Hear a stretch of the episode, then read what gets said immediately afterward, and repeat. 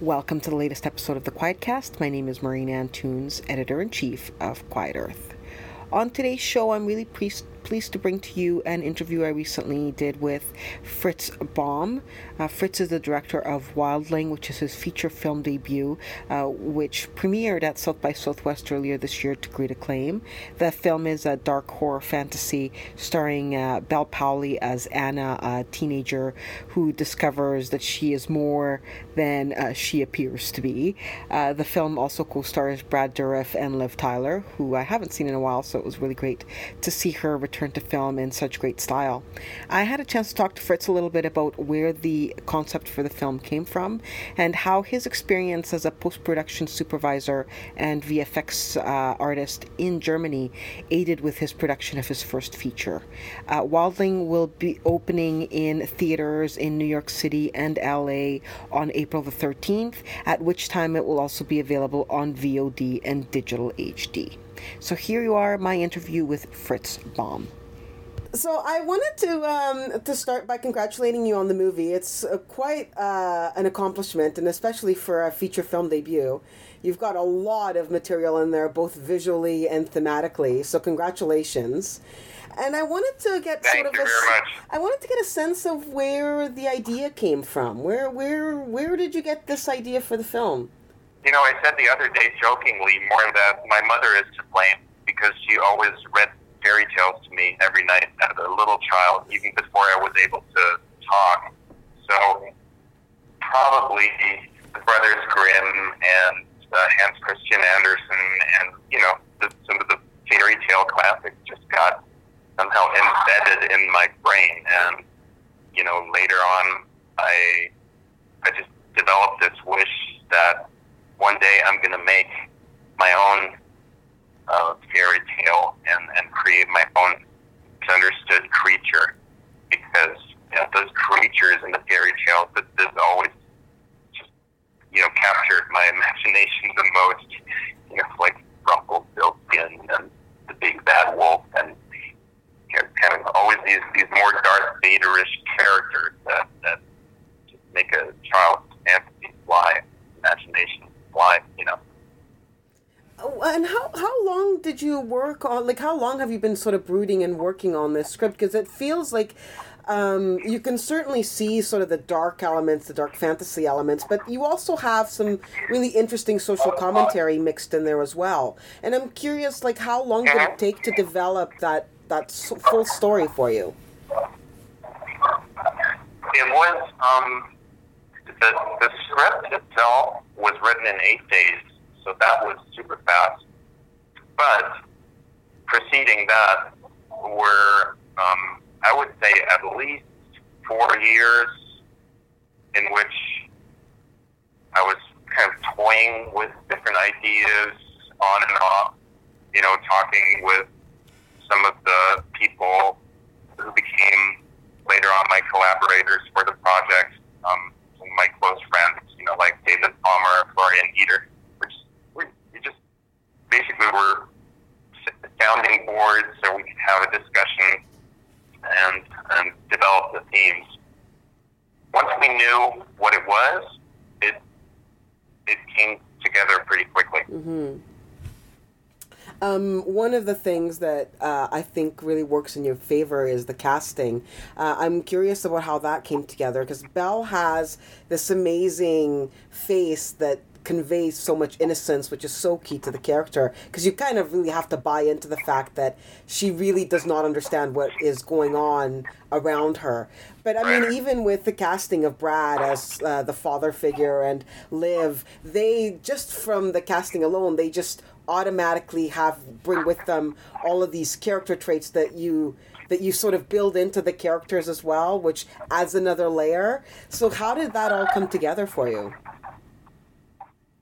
Well, um, you know, it started with Bel, and um, I really, I was really nervous because I, I had the script, and I knew um, maybe this is not going to work because I, I need, I mean, what I need an actress who can really carry this on her shoulders alone, and every single scene will be from her point of view and she has to do quite a transformation from being a little girl to this kind of a powerful, majestic creature, you know, that has physical capabilities and all that.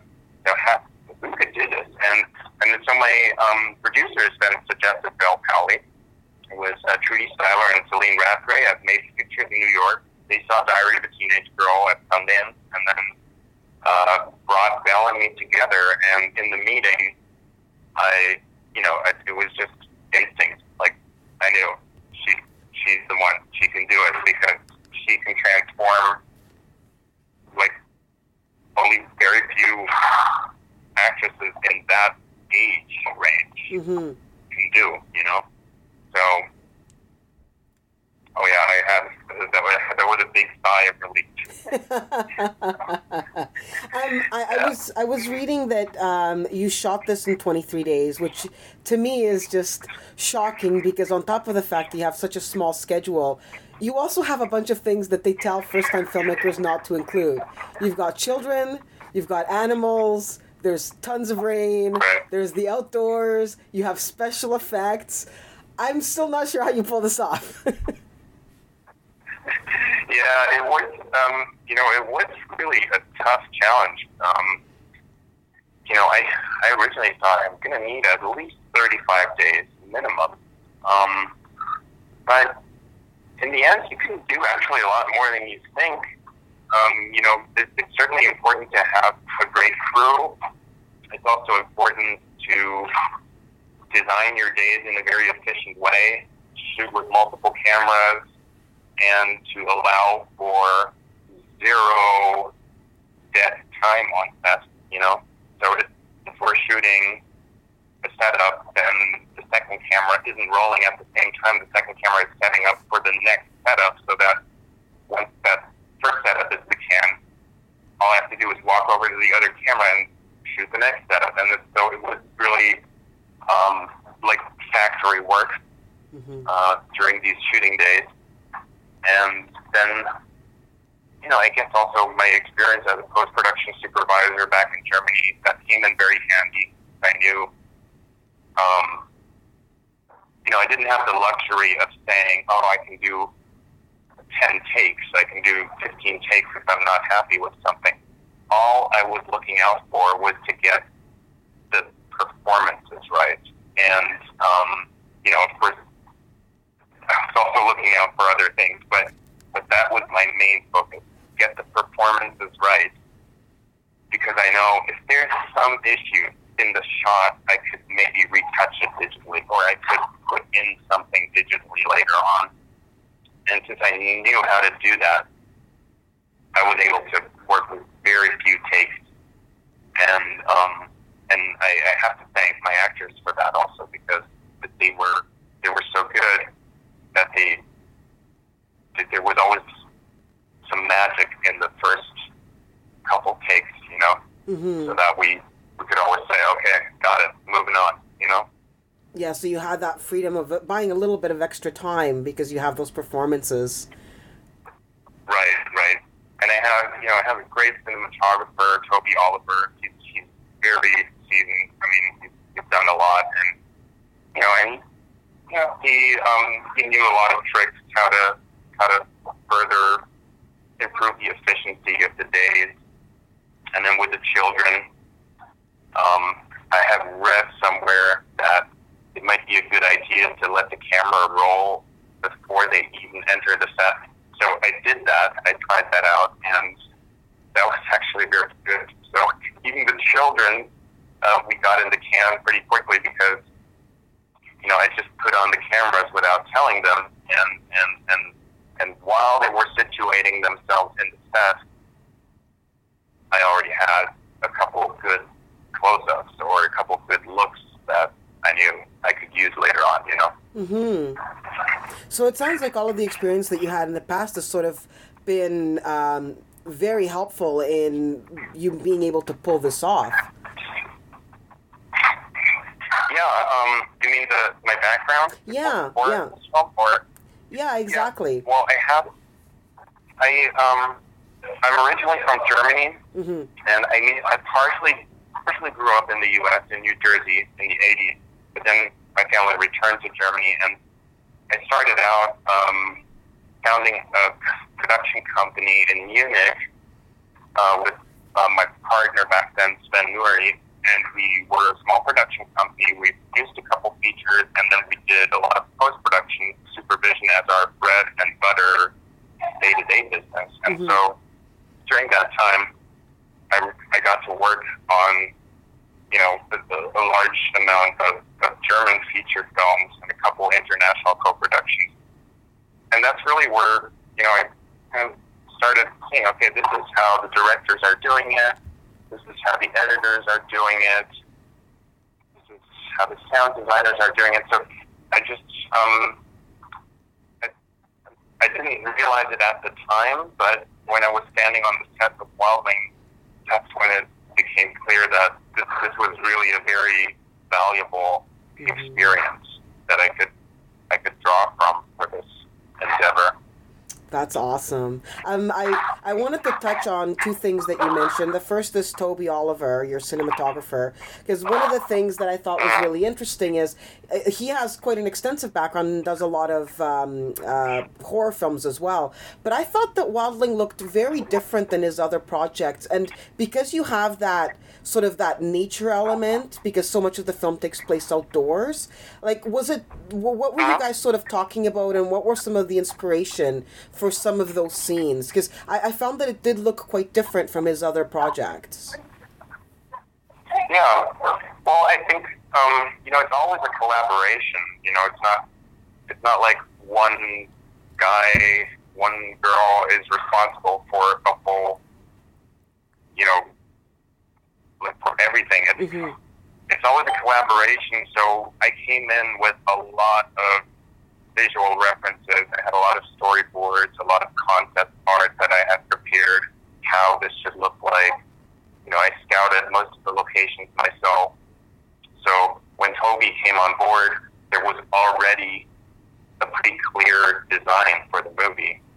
And um, he, I mean, he then added with all of his instincts, you know, how to uh, resolve scenes in a natural way, how to economize with setups, how to use the two cameras to uh, max out what we can get in the day. And um, and I, I love about him that he's so like he, he, he you know whenever I was going um, let's do this shot, let's do this shot, he would always say, why?